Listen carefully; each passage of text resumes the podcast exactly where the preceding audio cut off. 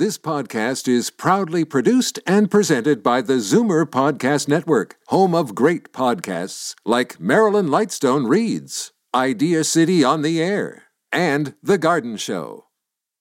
You're listening to an exclusive podcast of Fight Back on Zoomer Radio, heard weekdays from noon to one.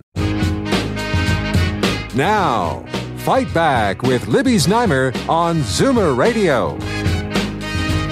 Good afternoon and welcome. Mayor John Tory is calling it a $7 million public relations exercise by the Government of Ontario. The Ford government says it's a sincere offer to help cities find those elusive efficiencies. I'm speaking, of course, about the offer to fund external audits. The city says it already does that. The province says the city has ignored most of the Auditor General's recommendations and that the province found billions when it went through the line by line audit process. The city says the big problem is that these budget cuts are retroactive and there's no way to make them work at this point without raising taxes or cutting core services. The mayor says the province has not responded to his offer, offer to sit down and look at efficiencies going forward. And surprisingly, even the Toronto Sun agrees that this retroactivity is unfair and problematic. So we have a range of perspectives, starting with Premier Ford's Parliamentary Secretary, Stephen Lecce. Hello, Stephen. How are you doing, Libby? Fine. How are you? I'm excellent, thank you. Just here at Queen's Park. Okay, well, uh, so the uh, war between the city and the province continues.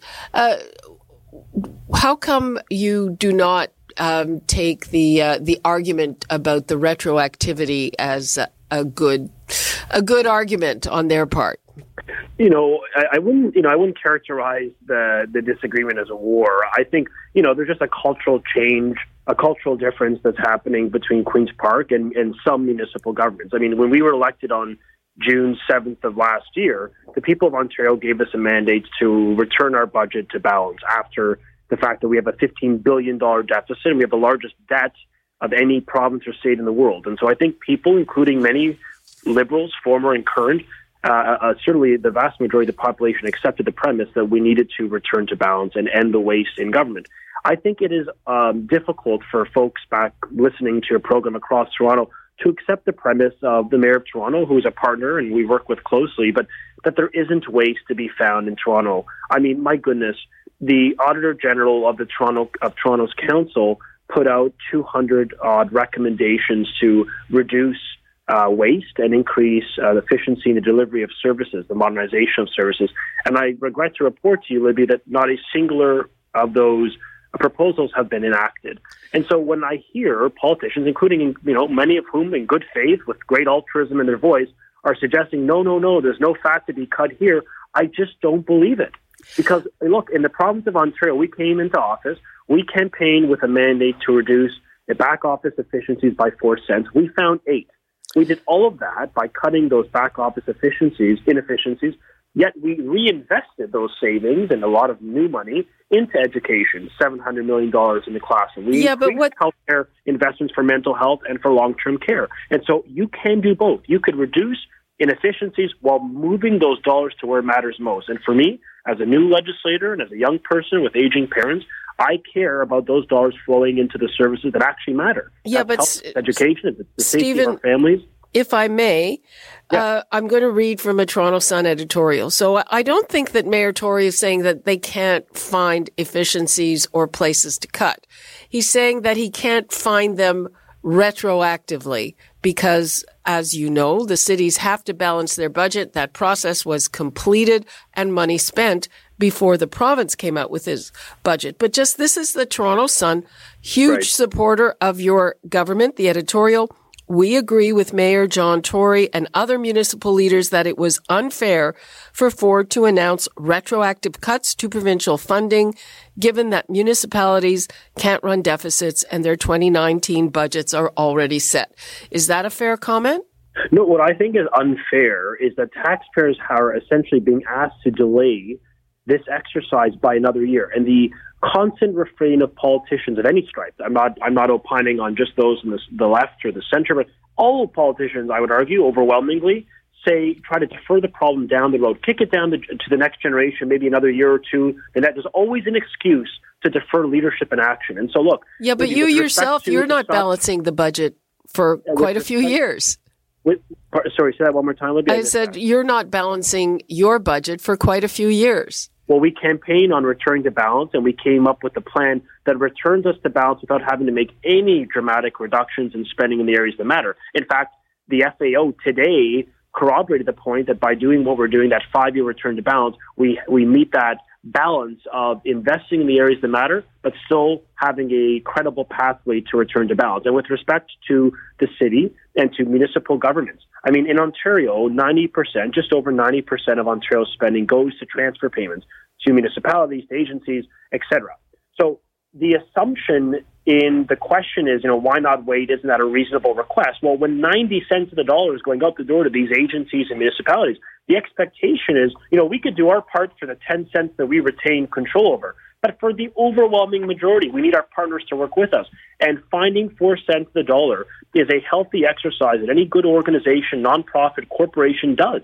Every household, every person listening, Libby, every senior Uh, uh, listening today has to balance their budgets. Many fixed income seniors. Why is it that government gets spent frivolously? In Ontario, we got elected when we were we were taking in forty million dollars more, spending forty million dollars more per day than we took in. And so I always find it odd that there's this there's this unusual paradox of everyday families, middle class people at home having to balance their budgets, and yet government could literally, without any concern, rack up the credit cards hoping that the kids and grandkids pay the price. Well, well, they they can't. Now is the time to act. It they, is the time to act, Libby. If not now, when? Why well, is the problem? We well, have in this province, and we need all of our partners to be part of the solution.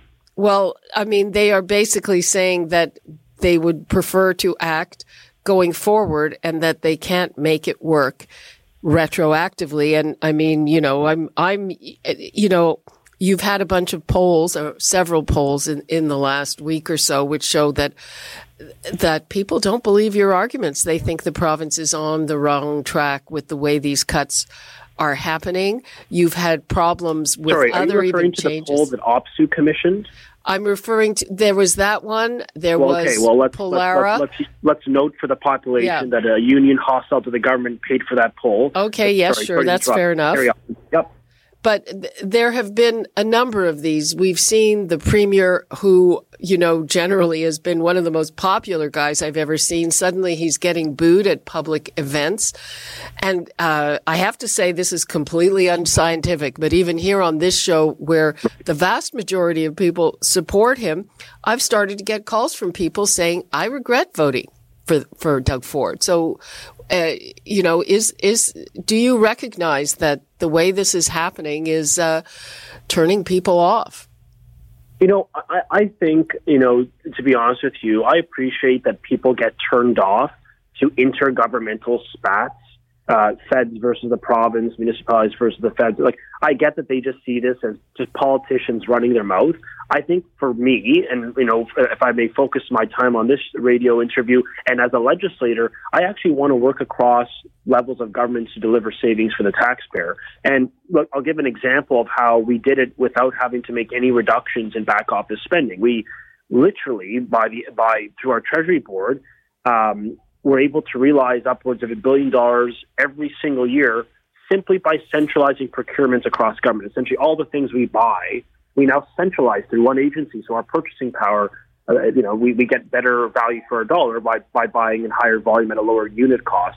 That is a simple example that we do in the province that the government, the former Liberal government, didn't do. So I'm not here to suggest that this exercise is easy. I just think it is necessary that every level of government scrutinizes their spending to ensure that the taxpayer who's working harder than ever and taking home less actually could have some sense of confidence that their dollars are being utilized on the services that matter. Yeah, and in this budget that we unveiled, uh, where that emanates from the, the, this issue is emanating from, you know, we're able to find those back office efficiencies, which we had a mandate to do, but we also are making dramatic new investments in things that people care about, what actually fundamentally matters to families at home. And notwithstanding, you know, many seniors are listening to Libby, but you've got people of all demographics. I mean, we're announcing major investments in mental health today. Today, new monies in mental health. We just announced thousands of long-term care beds. 30,000 long-term care beds. Folks are waiting on a 30,000 person wait list. We just funded 6,000 with a plan to build 15,000 in the next four years. I mean, we are making new investments in home care to make it more accessible for people in their home and have more adaptability and flexibility in how we deliver uh, medicine in Ontario. The fact is, we're in year one. We're doing everything we can to, to tackle hallway healthcare, to improve education, and to get people moving when it comes to the gridlock that is debilitating in the GTA. Be- before we go, you know, I think the example you gave is a perfect example on procurement. So going forward, you can centralize procurement. But if you already have contracts in place and they have penalties on them, then you can't retroactively cancel a contract for whatever it is you're buying without paying.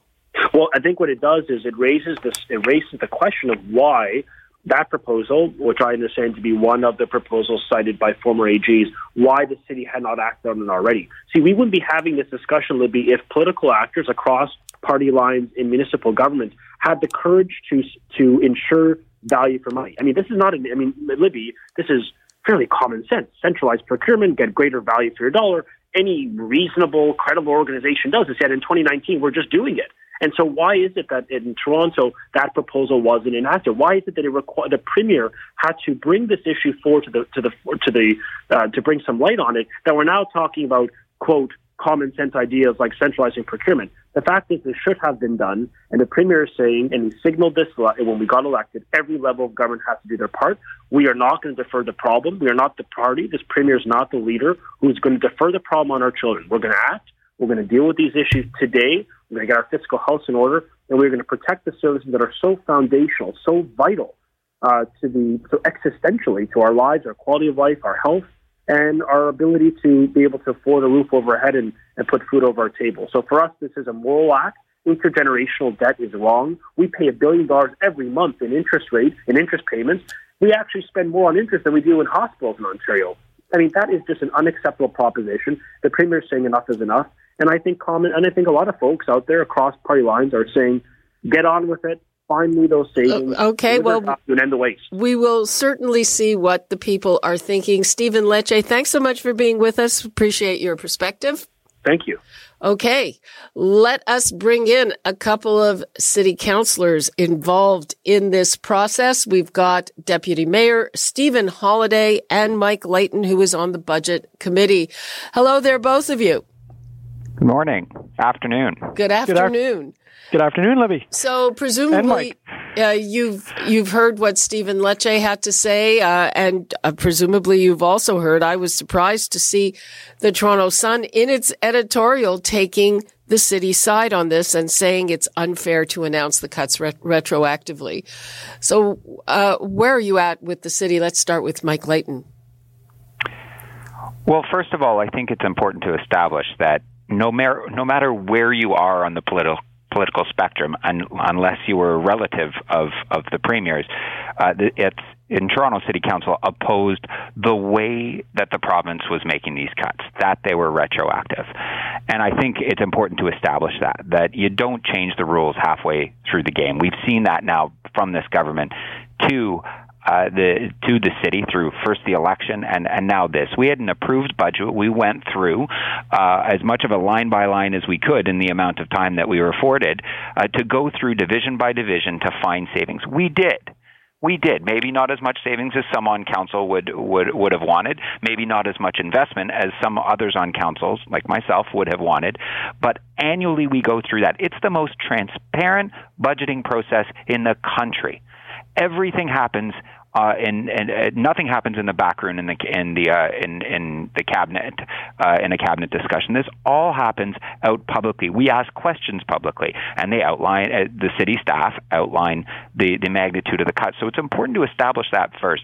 Then we look at some of the actual cuts that are being made to public health, to childcare, things that people depend on, things that actually save us money in the longer term. Or in this case of childcare, let people let parents get back to work uh, so they can start contributing to the the to, to the greater tax uh, uh, tax pie.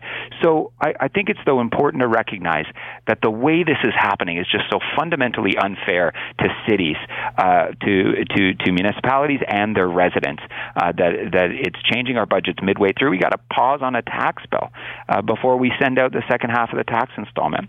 Okay, uh, I'm going to bring in Councillor Gary Crawford, the budget chief. And Councillor Crawford, uh, one of the things that Stephen Lecce was saying and the premier's been saying as well, he said the city has not adopted the recommendations of the Auditor General. Is that true? Hello? Hi there, Libby. I think you meant uh, Councillor Holyday rather than Councillor Crawford. No, I meant Councillor Crawford. Oh, we've lost him. I, I can take that Yeah. one, Libby. Oh, okay. who, who am I speaking It's to? uh, it's Stephen Holyday. Okay. And, uh, and in fact, I'm the chair of the city's audit committee and was the chair for uh, uh, for the the end of the council term last school around. Um, the vast majority of the many, many recommendations that the auditor puts out throughout the year are implemented. It is true, uh, not all of them are implemented on the spot. Uh, sometimes the- there is a there is a you know a, a time gap or a bit of a battle to get them done, uh, and we have reports that are very transparent in that nature, and a lot of times the reports have explanations as to why. Uh, but rest assured, every member of council, if we saw that opportunity to save some money and encourage the staff to take an action or make a policy change to save the money, we would do it. We would do it, and it doesn't matter what side of the political spectrum you're on. Savings are savings. So somebody like me on the uh, the right side of the polit- political spectrum would say that's great. That's less tax than we can uh, that we have to raise from our constituents, and other members of council would say that's great. That's more money we can spend on programs. Uh, let's bring Councillor Crawford in now. Hello there. Hello, how are you, Libby? Fine. So, uh, again, your take, the province, like they're, they're repeating that, that it's only four cents on the dollar. They're saying that retroactive should not be a problem and that, uh, the city, we just heard, uh, Councillor Holyday explain that you, uh, didn't implement the recommendations of the Auditor General all at once, but that is being done. Yeah, understanding too, and I agree with Councillor Holyday and actually with Councillor Layton too. Um, with regard to the Auditor General's reports, we actually, through the budget process, report out on the efficiencies and the savings. We actually highlight that as part of the process. Now, understanding that depending on what the item or issue is. Sometimes it takes months, sometimes it takes years, uh, but we have already committed to, uh, as I said, the vast majority of the recommendations uh, are implemented. They do take a little bit of time. With regard to efficiencies, with regard to the ability to actually go into and open up a 2019 budget, we do not have that ability to find the kind of efficiencies that are being suggested that 4%. And let me give you some numbers to, to, uh, to reflect that in the last four years, and, and Councillor Layton was correct, we, we work incredibly hard. So we have uh, our city staff that in the last four years have found over $90 million in just in modernization processes. We've actually found close to $100 million in true efficiencies. These are the line by line efficiencies of going in and looking at all the individual budgets. We have done that. We also have the Auditor General, um, by the way, and I know the province has mentioned they're going to give money to some of the municipalities. That's wonderful. We already have a third party uh, Auditor General. We spend $6.6 million a year, and that is 36 permanent people who are going through uh, line by line all the divisions and agencies all across the city, and they are finding the kind of savings and the kind of efficiencies we need. So we're already actively doing that on a very day by day, month by month basis. The challenge we're having, of course, is the retroactivity, as everybody has been mentioning. To be able to go in and find those efficiencies, I can tell you right now, in my position as as the budget chief, they are not there. There are efficiencies. We can always find efficiencies, but the volume of what is suggested we can find in a matter of months and weeks is just not realistic at all. And um, Councillor Holyday and Layton. So, is this off offer of bringing in an outside auditor is is it kind of an insult, or how would you characterize it? Starting with Councillor Holyday. Well, it seems to me as sort of a way to buy yourself out of a problem. Um, all of our material is out there in public, as some of the other councillors have mentioned. Councillor Layton said it's a transparent process. Um, look, uh, all of us are open to suggestions on how we could do it uh, differently, how we could do it better. I'm sure the auditor would love to hear uh, from that. Uh, is there always room for improvements? There are, uh, but I don't think anyone is going to simply find a several hundred million dollar magic solution on a single line item. And even that said, and I don't want to drift away from the important point here here. If you brought in a special auditor today, it would take them six months of work to go through all of these lines and try to find savings that we haven't found yet. And that would put us at the end of 2019. And as it goes so far, City Council still has a several hundred million dollar hole to fill. So to reinforce the point, to chop that money in the middle of the year, turning the ship that fast is just not a realistic option. That's an interesting point. And, you know, the province had their line by line back in the summer, I guess, and it seemed very quick. And uh, Mike Layton, it seems to me that they seem to rely a lot on outside consultants and then act very quickly on these reports. Uh, what's your take on that? Well, I think what we're seeing is a is a government that doesn't have any direction. They're they're kind of running in all these different directions at the same time, um, thinking that uh, that they can pass on these these so-called efficiencies to other levels of government. Uh, let's take childcare for an example. They came out saying we're making a cut to the administrative uh, uh, end of uh, of uh, of the child care uh, cost. Uh, certainly, the the city of Toronto can find 80 million in uh, in, in administrative savings for child within the child care program. The problem is they're not telling you two things. One uh, first of all, they the the province man, mandates a certain level of uh, of administration, and the city does quite well at administering that, and it's a small fraction of of the overall budget of uh, children's services. Uh, and then the second piece is, well, only fifteen percent of the cut that go was was from administration. The vast majority was for subsidies for low income families, and then there was a large chunk that that was from programs that were for training uh, training childcare workers to help accommodate uh, uh, children with special needs. And they they just fail to tell you that. Well, well, no, it's just administrative, and then they, they leave out the the meat of it all, which is the cuts to the to the actual subsidies and the changes to to the formula that funds uh, funds subsidies, meaning the municipality is now going to be on the hook. That's just downloading one of their so-called efficiencies for municipalities to implement. Councillor Crawford, um, how much time or room is there before citizens get another property tax hike? Uh, the mayor launched a website. He's launching a petition. It, it seems he's still trying. And, and have there been any talks specifically on the issue of one-time funding? I mean, is this is this a fight that you might win? Uh, well, listen, it's a fight that we, we need to win. Um, as I said, you know, and, and, and look at the conversation we're having now uh, with my two colleagues. One, you know, sort of on the left, one on the right. This is not about you know political sides. This is about what really makes sense.